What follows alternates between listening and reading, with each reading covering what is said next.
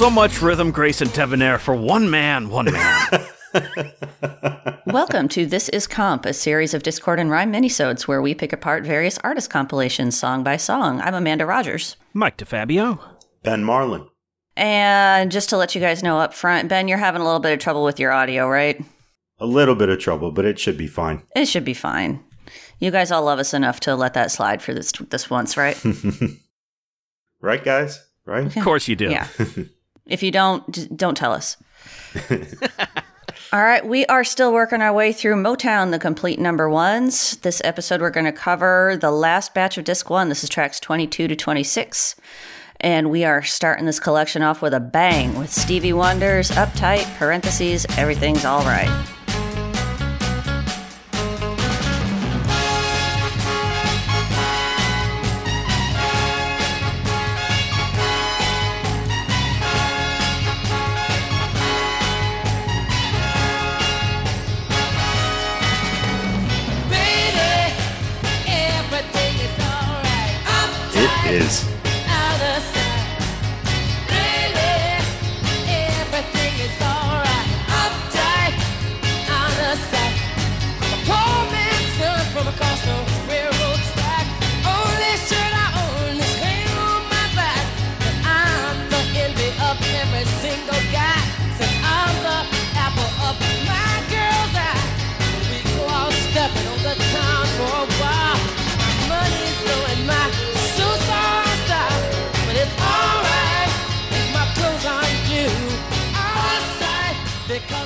That was released in November of 1966 and topped the R&B charts for five weeks, but only got to number three on the Hot 100. And the top spot that week was held by Petula Clark's "My Love." What the hell, America? My love is warmer than the warmest sunshine, softer than a sigh. My love is deeper than the deepest ocean wide. She had more than one song? Apparently, who knew? Bunch of Petula haters here. All right, who is going to put Petula Clark up against Stevie Wonder and side with Petula? Come on now. Anyhow, he wasn't little Stevie Wonder anymore, but just barely. He- He was he was 15. 15 years old when he recorded this song, which I just realized a couple of weeks ago and then had to go lie down for a while. Up until this point, Motown had had trouble capturing his live energy in the studio setting. You probably noticed there's nothing between fingertips and this. Uh, but then songwriters Sylvia Moy and Henry Cosby helped him build this simple little ditty and do this just huge monster arrangement. And apparently, the lyrics weren't ready for him in Braille in time for the recording session. So Sylvia Moy just very quietly sang the lines right ahead of him. And because Stevie Wonder is a genius, he just repeated them in this wonderful, wonderful vocal performance that we just heard. How good is this song, you guys? Yeah. So good. it's so good. There, there's so much to love here. I mean, it, it's an electric song. Uh, right away, Benny Benjamin's drumming is phenomenal. It, it coils up and then explodes into these super fast fills over and over for the whole length of the song. You've got this insistent bass riff and a joyful horn riff that interlock with each other, and these guitars chanking like an intricate machine. And you've got well, so he's not little Stevie Wonder. You're right. He's teenage Stevie Wonder singing with the enthusiasm of youth, but with the technique of a grizzled veteran who's tired like Amanda. He's so good. The lyrical hook is about a poor guy in love with a rich girl, and it's instantly relatable and human. But instead of being the sad sack, kind of like uh, the hit Down in the Boondocks by Billy Joe Royal, Stevie brims with confidence. He knows that he deserves this girl. He's DJ Jazzy Jeff walking into the Banks' Bel Air mansion like he owns the place. Except he's less clueless and he's not going to get tossed out by Uncle Phil. You know the whole family loves Stevie. Lord have mercy on a boy from down in the boondocks. I love that song. Oh, it's a great song, but it, this is this is just a different take on the Absolutely. poor guy, rich girl thing. Yeah. The exuberance in this song is just incredible. And I, I have to wonder if uh, if the Beatles had this in mind when they were recording "Got to Get You Into My Life," Ooh, because Oh. the the horn, the the big blaring horns just scream out at you, and I I it- in much the same way the horns on that song do. And I, I wonder if they were thinking we have if they heard this record and they thought we have to do a song like that. But now I'm seeing it's it was released November 1966, and I thought it came out a little earlier than that. So so probably not. Maybe it was But, the other way uh, around. It's but it's it it there's a similar energy going on there. Definitely. And uh, I I've always thought this song was interesting because he he uses the word uptight in a positive sense. Yeah. Mm-hmm. which you never hear. It's it's that's usually a a, a very uh, has a lot of negative connotations, but here it means yeah it's um, yeah it's uptight. Everything's all right. Yeah, I It thought is, this though. song would be about me, but it wasn't. And it's more negative now, but was it then? I mean, was that Hmm. I the don't current know. slang then? I don't know. Yeah, because I haven't heard any other songs that use it that way. I So- feel like so I, I don't know, have, but but, I can't think. I can't put my finger on it now. So Yeah. that means nothing. but yeah, I mean, the vocal performance on this song just blows me away. And wouldn't his voice have like just finished changing at that point Yes. and had already had. settled into Stevie Wonder. Stevie Wonder? yeah, he was already Stevie Wonder, and they were wondering if he was like gonna still be commercially viable. Yeah. because he wasn't little Stevie Wonder anymore, Yeah. and instead he, he came out with this. And as far as I understand, it is fairly unusual for somebody to still be a really amazing singer after their voice changes, you know, as good as they were beforehand. Yeah. yeah, So that- this, yeah, I'm, I'm not an expert in that department, but As I as I said in in the Stevie Wonder songs in the Key of Life episode, it, it took a lot of foresight for Berry Gordy to keep Stevie around Yeah. after he stopped Yeah. having hits. But he also probably wasn't paying him that much, so I don't I don't know how much of a risk it was. right. but yeah, just just more proof that he lives up to his name. Oh, for sure. Yeah. And I, I'm usually not a real big fan of that of that giant blaring trumpet sound. It's one of the reasons Ben's going to be mad at me. It's one of the reasons I don't like 70s Elvis because he really, really uh, overdid that giant blaring trumpet sound. He did. but it's We're getting a strange grinding sound on the recording. Yeah, Ben, is that your audio messing up again? but then you'll have like you know this and got to get you into my life and keep the customer satisfied by Simon and Garfunkel. So every now and again, that sound really, really, really works. yeah. Yeah, when you when it's used correctly, it just blasts a song into the stratosphere. Yeah, the way it's supposed to, instead of just being obnoxious. yeah. All right, is that is that it for uptight? Are we ready? Are we ready? We better be. All right. We better get ready. Well, the Temptations want us to get ready.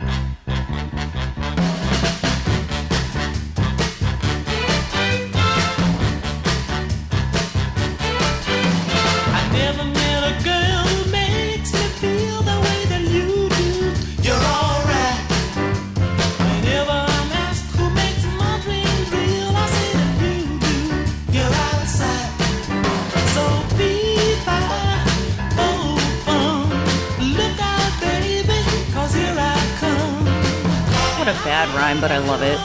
Yeah, that was like that was a low point for Smokey there on a great song. So get ready. So get ready. I'm on my way. I can see Berry Gordy saying, "You get one of these." Yeah. Step up your game. We all know Yeah. you're better than this. all right, that little number was released in February 1966. Only got to number 29 on the Hot 100, but it topped the R&B charts. This was the final Temptation song written by Smokey Robinson because by this point there was a lot of competition to write for those guys. And when this underperformed on the Hot 100, it was only number 29. Oh my goodness, what a disgrace. Uh, Berry Gordy turned over songwriting duties to Norman Whitfield, who we will hear from on the next disc. Now, I didn't do the research for these songs. Rich wrote down all these notes for me and very thoughtfully included the tidbit that there's a 21 minute cover of the song by Rare Earth uh, that was used in the Friends episode, the one with all the cheesecakes. Like over the whole episode. It Could have been. I think I'd remember that. You would think. No, one of the subplots in that episode, that was when Monica didn't get invited to her cousin Franny's wedding, but Ross was, so she makes him take her as his Oh. one and wears a white lace dress to somebody else's wedding. Oh, and then it turned out she had previously known the groom. Yeah, she had slept with the groom before. It turns out that's why she wasn't invited. But anyhow, the Rare Earth song is playing during the reception when all this goes on. Okay. Yeah. So my primary memory of the song is actually that I played it in my high school pep band. We sat in the bleachers and played it at basketball games because I grew up in Indiana and basketball is a real big deal there. and we played mostly pop songs. There's a lot of Motown stuff, a lot of Beach Boys songs, and this one was it was just a really fun arrangement. I, I had a great time doing that. Sounds like it would be. Yeah, we, oh, He we had a so lot much of fun. horns in the song. Mm-hmm. Lot of horns. Yeah. Berry Gordy is just cutthroat. Like, who hears Get Ready and decides we better fire that songwriter? um, it's an interesting placement next to Uptight because I hear a rhythmic similarity between them. Something about like the, Yeah. the big drum rolls and like just the the crescendos coming like like lapping up like waves on the beach. Um, it's the heavy drums that set Motown apart from other 60s pop, as I've said in another one of these episodes. Nothing else sounded like that. Supposedly, according to Wikipedia, these drums are by Benny Benjamin, who's one of the all time greats. Uh, not that I'm biased there. Uh, but I actually hear Uriel Jones and the heavier assault on the snare drum, like a Mack truck careening down the highway, but I don't know for sure. Uh, I'm like impressed Amanda that you can distinguish between the drummers that well. I think I can distinguish between the drummers that well. Um, the rhythmic horns and the strings integrate so well into the arrangement. The strings are sweet and they're energetic, and there's also even this little foreboding moment just before the bridge. Uh, Mike, what is that? Like just where it gets like like nervous, these nervous high strings. What's the effect there? Do you know? Ah. Yeah, off the top of my head, I can't tell you. I bet after this episode, I'm going to hear it. like, that's what. That's what that is. It's called that. um, Eddie Kendrick sings the song beautifully, um, but also forcefully, and he's doubled in some parts by Melvin Franklin, the bass singer for the Temptations. I wouldn't have known that Eddie Kendricks had this in him. You know, he could sing these beautiful ballads and pop songs, but this this one's just powerful. And the group harmonies on the chorus are so great.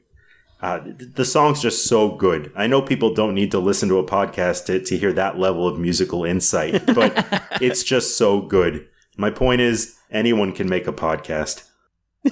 That is the kind of incisive musical analysis that people tune into Discord and Rhyme for. It is. it's so good. this is I I love when you can hear when you when you hear a song and you can pinpoint the exact moment when a group got awesome. Yeah. Because the Temptations, I mean the songs we've heard by them so far, they're good songs. I don't ever need to hear My Girl ever again in my life. but this song, they they just bumped it up to another level and uh, uh Smokey Robinson, I mean, he, he might not have been at the top of his lyrical game with uh, lines like fee fi fo fum, look out baby, cause here I come. But uh, he everything else. I mean, he wrote the song and produced it, and he was just killing it in in both departments because I mean, it's one of the the best. It's one of the best Motown songs ever, not just by the Temptations, but just ever by the label.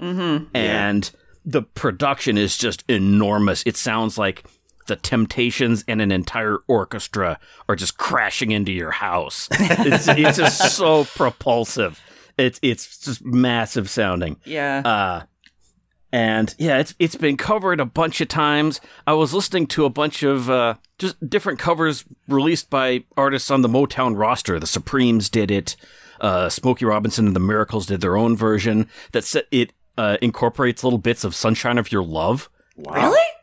yeah, but um, it, nobody ever topped this one. Rare Earth didn't top it. It's just this gem of a production, and it's production and songwriting and just group coming together to make something perfect that really had no business being as low on the charts as it was. But mm-hmm. why is why was this not just a number one in its own right? I don't know. A few Yeah. Dozen it's songs so by great. Petula Clark, probably. Yeah, I bet the top Yeah. 28 songs were all Petula Clark. The- now that you mentioned "Sunshine of Your Love," I'm I'm hearing the two songs, and it's is it possible Smokey was saying, "Hey, that's our riff from this Yeah. Might song"? have been. At I least the hear- first few notes. Yeah, I'm, I'm thinking of Sunshine of Your Love, and I think the bass lines are pretty similar. Yeah. Yeah. So you could mash those up pretty well. I really want to hear that now. Anyhow, you know what everybody did when they heard Get Ready? They went out dancing in the street with Martha Reeves and the Vandellas. Mm.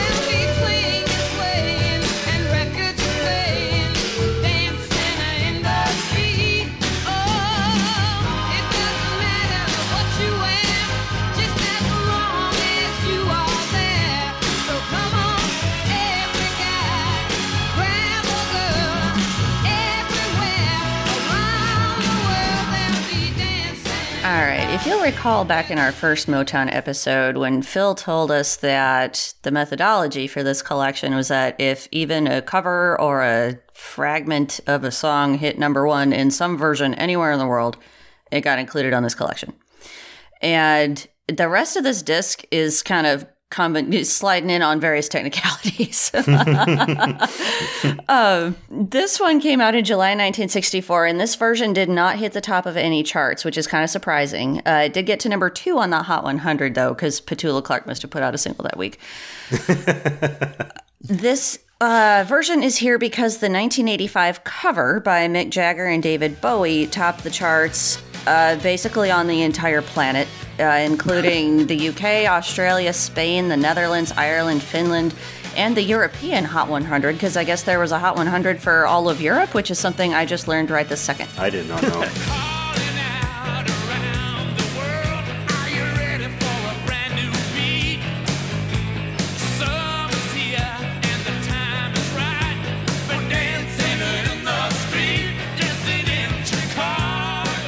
So, this song was written by Marvin Gaye, Ivy Jo Hunter, and William Mickey Stevenson. How do you get Mickey out of William? That's another thing I just learned right this second. This is what happens when you don't do your own research. Maybe he had really big ears. That must be it. Uh, the song was inspired uh, by seeing people dancing in front of open fire hydrants during heat waves in Detroit, which honestly sounds really fun. Uh, very quickly became an anthem for the civil rights movement because of all the cities mentioned in the song. They have very significant African American populations Detroit, Washington, D.C., Baltimore, Chicago, New Orleans, New York, Philadelphia, and even led to some radio stations removing the song from their playlists.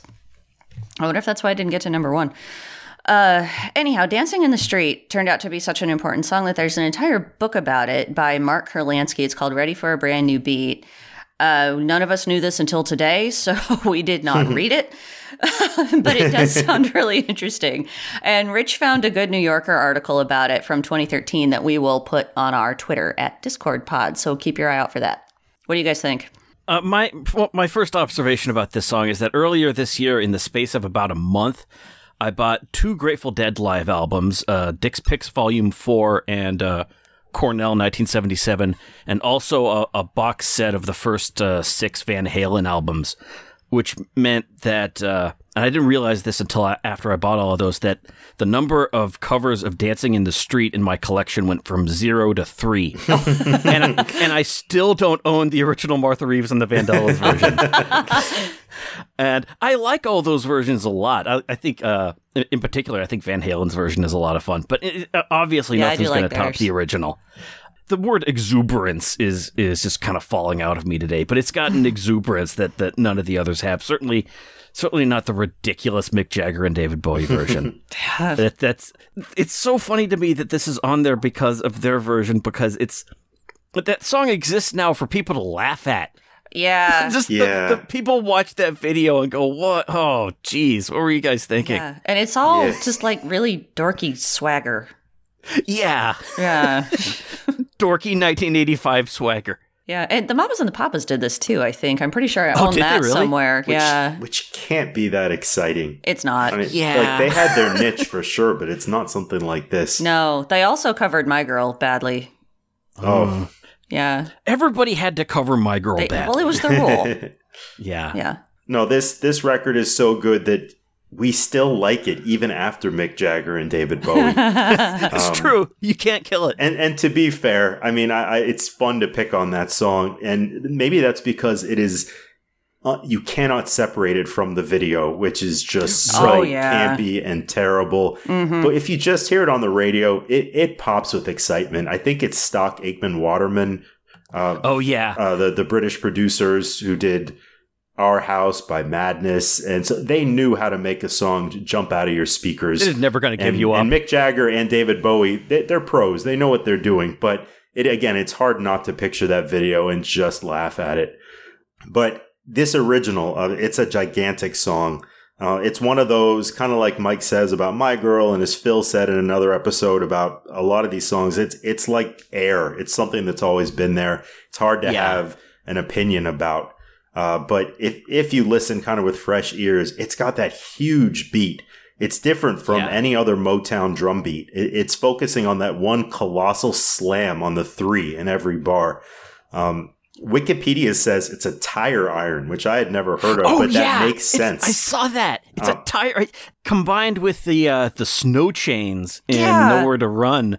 I'm gonna I'm gonna go ahead and call uh, Martha Reeves and the Vandellas the uh, the Einstürzende Neubauten of Motown for their their use of, of just slamming metal objects together. So did Martha. Reeves just go rummage in her car before every recording I session to guess. see what cool stuff do I have in here today?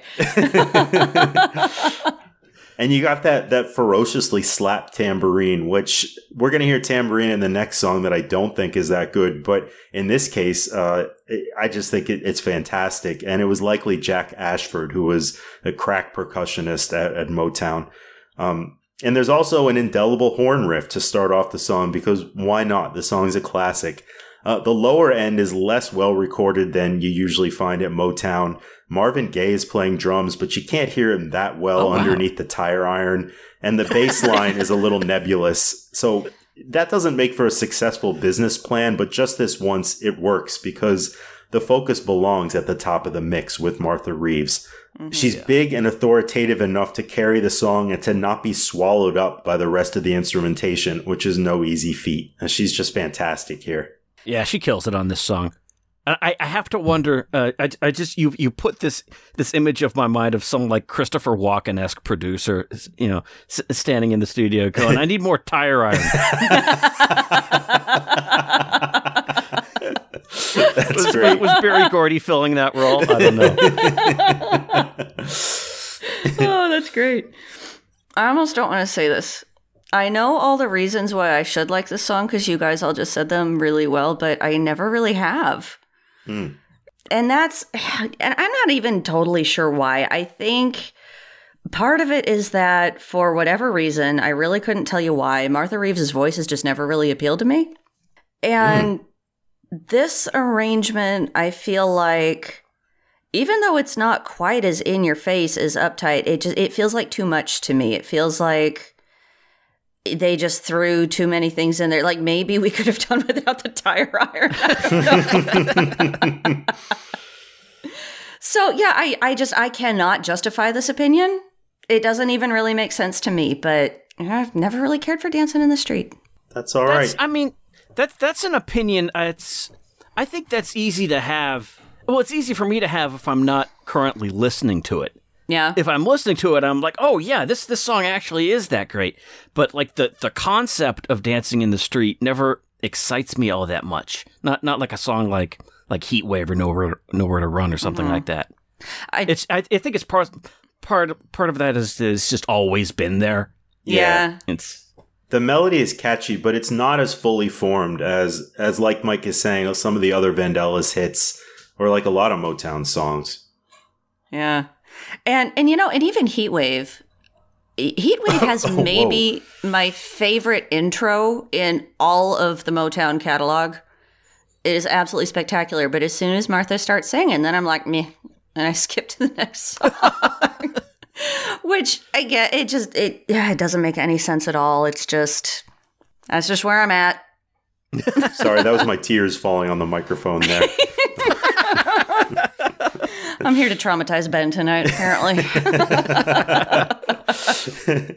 you said, what about Elvis?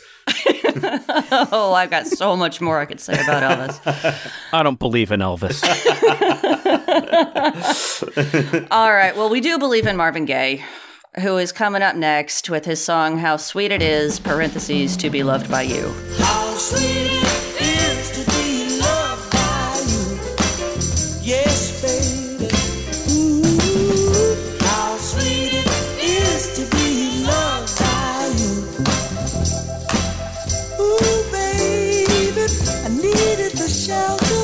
Of someone's arms,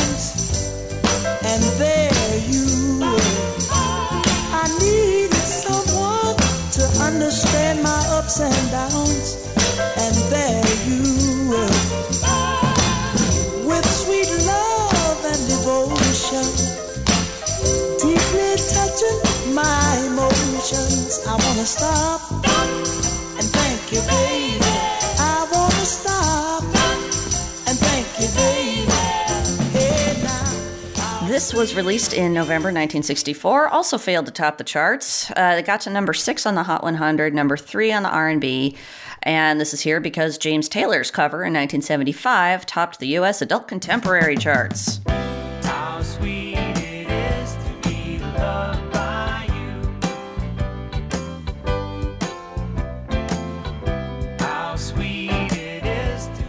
Uh, this is another Holland Dozier Holland composition. The title was inspired by Jackie Gleason's catchphrase "How sweet it is" from the Jackie Gleason Show.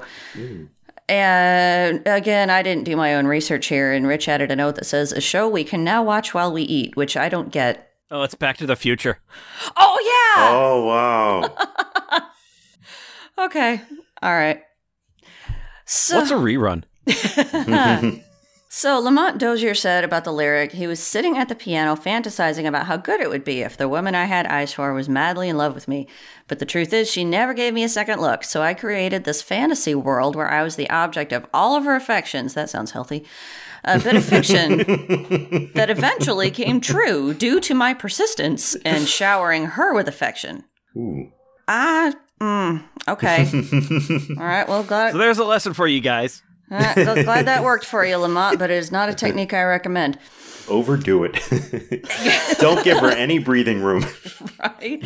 And then I wondered, is this the same girlfriend that got cheated on and inspired Stop in the Name of Love? I really don't know. She should really demand some monetary compensation for some of these songs. really. Man alive. So, yeah, I knew the James Taylor version long before I even knew that was a cover, let alone had heard this. And to be honest with you, I still kind of like that one better. You know, it's a good song, and of course, this is a good recording of it, and you cannot ever beat Marvin Gaye's singing. Well, usually. Uh, but I kind of feel like James polished it up a little, and there's there's a few bits of this arrangement that sound kind of awkward, and he just I, I don't know. I feel like he tidied it up and made it sound like a bit more of a finished product. Yeah, I, I also knew the the James Taylor version first because my mom has always liked James Taylor a lot and mine listened too. to. Uh, yeah, yeah, she had uh, his greatest hits in the car a lot. Mine and would too. Fast and would fast forward past a Steamroller to protect my freaking ears. Oh, my mom didn't care about that. I guess a lot of this uh, podcast, a lot of us co-hosts are here because of James Taylor. Noted lady killer James Taylor. Yeah, dastardly villain from our Joni Mitchell episode. Yeah, listen to Joni Mitchell. Listen to the Joni Mitchell episode if you want to learn more than you ever wanted to know about James Taylor. or just listen to Blue. There's a lot of information about him there too. Yeah. It's true. Anyhow, Sorry, Mike. Go on. Oh, but yeah, yeah, I was I was familiar with this, yeah, long before I ever heard the Marvin Gaye version.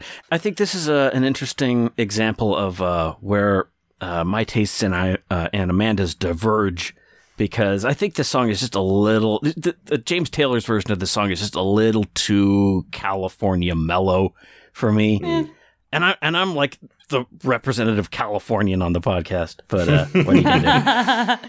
And I, I have to wonder what when did the adult contemporary charts start? Hmm. Like I, I I'm wondering if if it was started like for James Taylor. I was just thinking that maybe he invented it. he, he mm-hmm. might have. Yeah. I want to know like what the, what the first adult contemporary hit record was. I, I kind of love how you're talking about our tastes diverging as if that is in any way unusual. Well, a lot of, a lot of times they don't though. It's true. It's true. We have a surprising amount of overlap. Yeah, fewer banjos in my collection, but Much less noise in mine. yeah, there you go. But yeah, Marvin Gaye's version, it's not my favorite Marvin Gaye song. It's a little you know, it's it's it's kind of lightweight compared to some of these, you know, mm-hmm. big heavy Motown songs. But I, I like it. It's it's fine. It's better than another Marvin Gaye song we're going to talk about a little later. That is the truth. That's the monster at the end of this episode. Don't go on to the next this? song.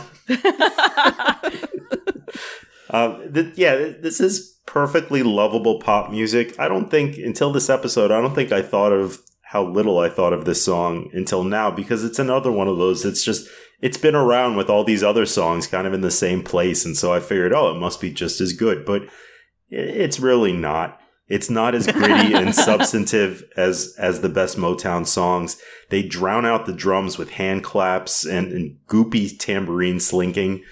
Marvin Gaye sings in a lovely, genteel tenor voice. Uh, he's probably wearing a nice suit in the studio, and good for him. But he went on to become a much more distinct uh, and, and great vocalist. This guy on the record was likable enough, but he wouldn't have gone on to much of a career. People talk about Motown neutering soul music to appeal to a white audience. Usually, I don't hear that at all. It's crazy. It's bunk. It's hooey. People who say it are full of shit. But here I do hear a little of it. Uh, and I'm, I'm glad Motown didn't settle on this style of music. All right, we're clearly we're all crazy about that one. So let's move on. The next song is the Isley Brothers with "This Old Heart of Mine." Parentheses is weak for you. Just so many parentheses in this batch, and I have to say all of them, or Rich will yell at me later.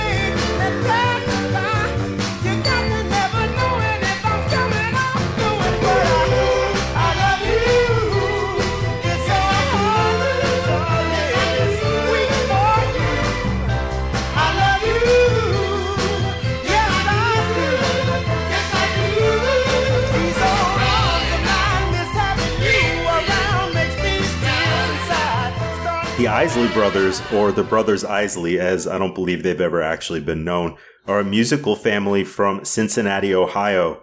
They formed in 1954, but they began having success in the late 1950s after they moved to New York City, and they hit it big with their R&B dance anthem Shout, which is still a bar mitzvah standard today.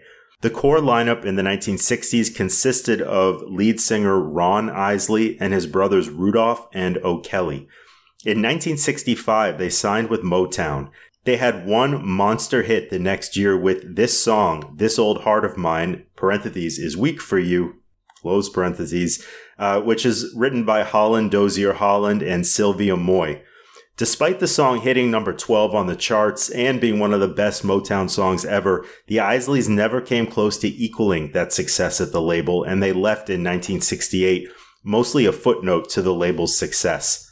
Finally, in 2006, Ronald Isley went to jail for three years for failing to pay $3 million in taxes. What, really? Well, um, be- before that, the uh, the three brothers were joined by two younger brothers and an in-law, and had an incredible run of funk hits in the late 1960s, 1970s, and early 1980s. That's important too.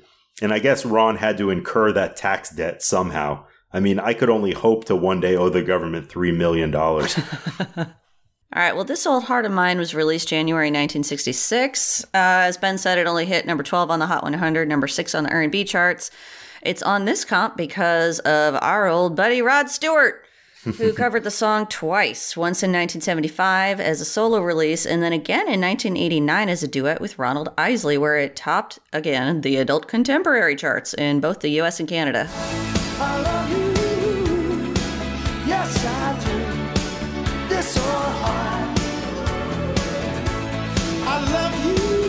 Can, they can, I, I don't think I've ever heard this. They can both No? sing. I'll give them that. I, it, I don't think I like the production much, but so the Isley Brothers version of this is one of my favorite Motown songs. That doesn't even have a ton to do with the Isley Brothers, and don't get me wrong, they're amazing, and they were amazing for a long time, from the 1950s right up until the point when Ronald Isley hooked up with R. Kelly and decided that he was a pimp.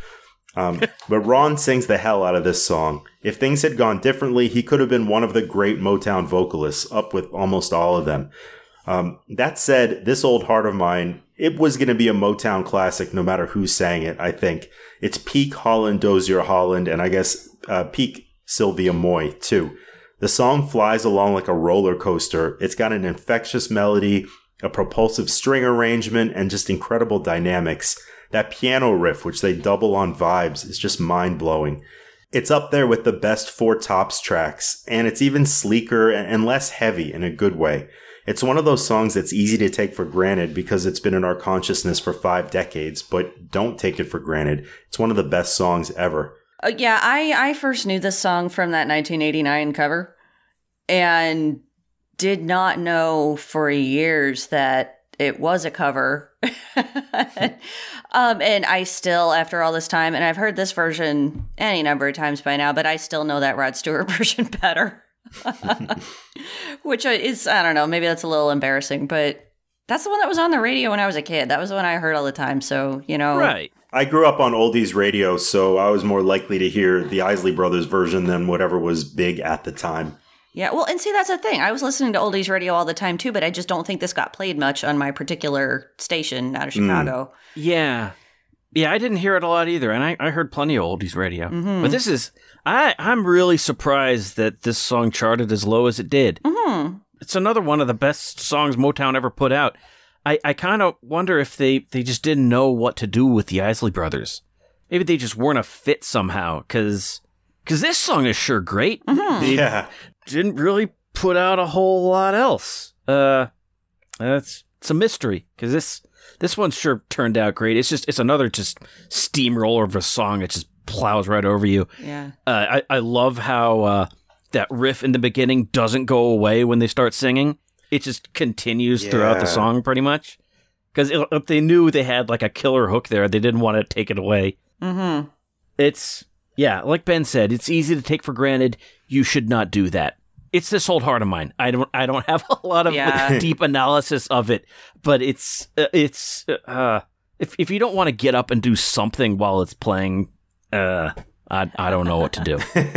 This is a really, really fantastic song, and I think I like it even better for not having heard it all the time as a Yeah. kid. I've never had a chance to get tired of it. And it is quite different from the other Isley Brothers songs that I know. In fact, I don't think I knew this was them for quite a long hmm. time, even after I'd heard this version. And you know, you mentioned the Four Tops. I think they would have done a really good job with this one, honestly. Yeah. But but yeah, this recording is really great, and it, it wouldn't surprise me if it just i- i- if Motown just wasn't the right label for them, just because this is so different from their other stuff. But Yeah. they sure knocked this one out of the park. Yeah. And to piggyback on what Mike said about Motown not knowing what to do with the Isley brothers, part of that could be in the album cover. Uh, the album was also called This Old Heart of Mine, and I have the cover in front of me, and it's a picture of a white couple on a beach staring at each other over a beach ball, and there's little hearts around them. So I- don't even know yeah, who what wouldn't state. want to buy that? Yeah, so they, they they just didn't know what they were doing here. Well, that's what Rod Stewart saw and thought, hey, I should do that song. Master of Soul, Rod Stewart. All right, I think we've. It's it's unavoidable, you guys. We have to talk about the last song on this disc, which is Marvin Gaye singing "Wherever I Lay My Hat" (parentheses) That's my home.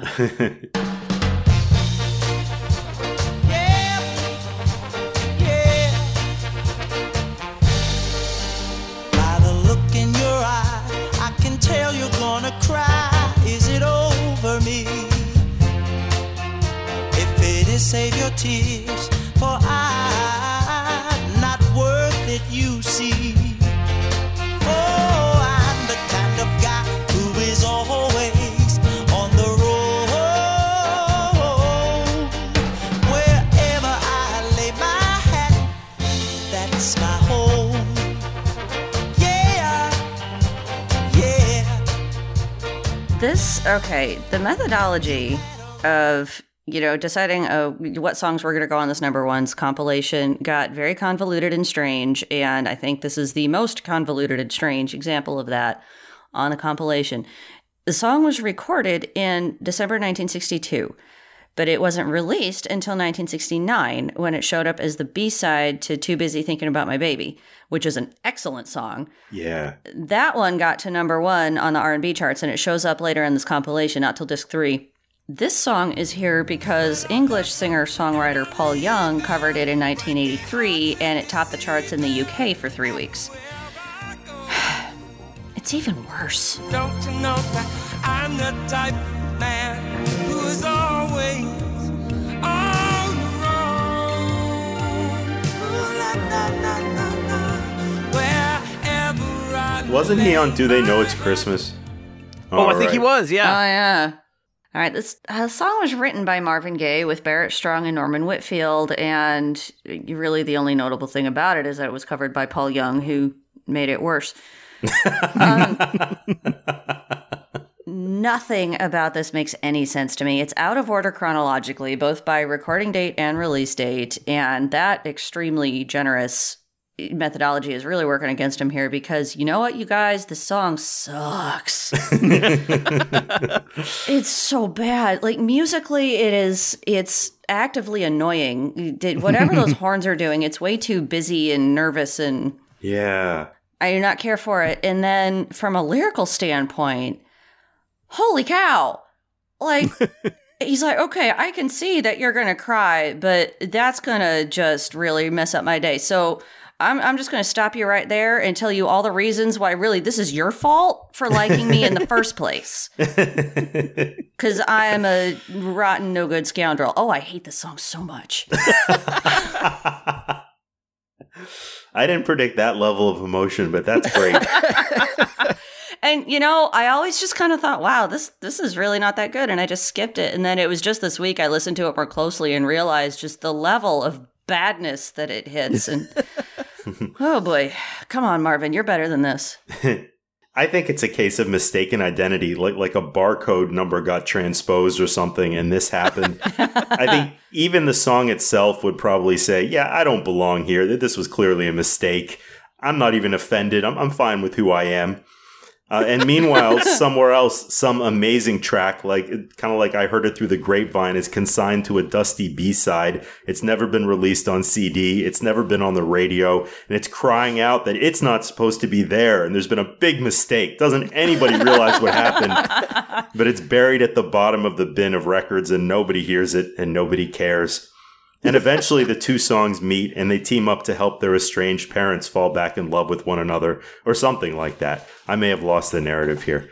As, as for the song itself, I guess I don't hate it as much as Amanda does. It's just, it's nothing. It, it, Yeah. It's just nothing. Everyone involved has done better work. And you're right about the horn riffs, too. They're, they're annoying. I guess Motown was just being thorough with this box set, but maybe they should have gone with the title Most Motown Number One Hits. Subtitle You're just going to have to trust us here.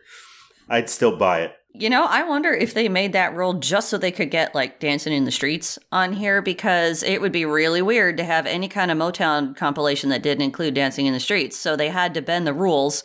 And then once they bent the rules for that one, they'd have to, you know, you can't just make an exception for bend- one song. You have to let this one in too. But they couldn't bend the rules enough for nowhere to run. Yeah. I right? There had to But they, be. but this one made it on. Ugh. You know what this song sounds like to me? It's like Diet Sam Cooke. Ooh, Oh. yeah, It's like- that's good. It's like if you took a can- a Sam Cooke song and just let's let's make it not good. It's there's just I I I also don't hate it with quite the the rancor that Amanda has for it, but I, I don't like it at all. It's too early in, in Marvin Gaye's career to, but it's but it's before he really got good, and uh, hadn't really. I don't think he had really found his sound yet. So it's just kind of, it's just kind of bland. It, there's just nothing there, and it's it's certainly you know it's it's certainly got nothing on uh, wherever I lay my phone. That's my home by the Super Furry Animals. Oh, I don't know that one. I don't either. I'll take your word for it, though. but I mean, if we're if we're gonna you know get uh, some obscure Marvin Gaye track onto the compilation on a technicality, couldn't they have found some kind of a way to get something like, for instance, uh, "Baby, Don't You Do It," which uh, which I don't think was a hit at all. It's not on any of his best ofs. For for a long time, I only knew it by the Who because it's a bonus track on the version of Who's Next I have. But it's a great song. They could have found some kind of a reason to include it. Mm. Yeah. it was covered by a band who had other number one hits. Yeah, There you go. you go. And- but instead, we have to we we have to deal with this very very anticlimactic ending to the first disc of this compilation. Yeah. And you know, it, they could have left it off because it didn't chart in the US. It only charted in the UK, and who cares about them? I think what, when they decided to bend the rules to allow in dancing in the street, you know, some old janitor like opened his mouth. He's like, "Don't do that because then you're gonna have to include." And they're like, "Quiet, quiet. We got a great idea here." But yeah, not that good. No, really not. The rest of them were, though. Oh yeah. Okay, that does it for the first disc of the Motown Complete number ones, and we do mean complete, as we said before. Um, we are not doing all 10 discs of this right in a row, as we mentioned earlier in the series. Uh, we're going to take a week off in between discs, and next time you hear uh, one of our bonus episodes, it's going to be disc one of our next compilation, which is Never Mind the Mainstream, the best of MTV's 120 Minutes, which was a program that helped get a lot of 80s and early 90s alternative music into people's ears, uh, especially Will's, because he chose the comp. What do you call this record with all these songs? This is comp.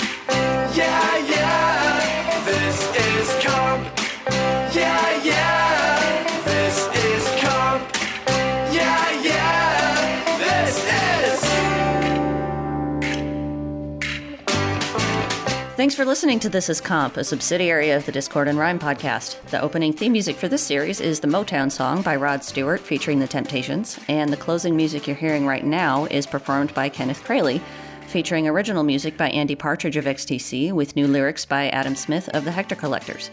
You can hear Kenneth's music at Kenneth Kraylie, K R A Y L I E bandcamp.com, and his band Casinos at casinos.bandcamp.com. We will be back with our next comp series in a few weeks, so tune in for our main episodes in the meantime and be ever wonderful.